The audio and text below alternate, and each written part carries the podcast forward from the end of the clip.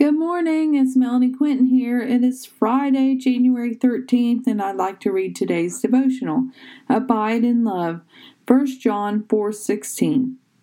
And we have known and believed the love that God has for us. God is love, and he who abides in love abides in God, and God in him. We should owe nothing to no one but to love them. Love covers a multitude of sins. Jesus is love. His love was so strong for us, he went to the cross for all of us.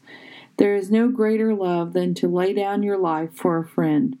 Sometimes the loss of a loved one can cripple us. Sometimes being single has a way to make us feel all alone. The Lord is with us regardless of where we find ourselves in the love department. He never leaves us and will never forsake us. He makes a way when there seems to be no way. Do you feel lost? Do you feel unloved? Are you wondering where the Lord is? Maybe you are walking through a valley and you haven't seen the light of Christ. He is there in the valley with you. Maybe you are confused on what your next step is. Ask the Lord to reveal the plan for your lives.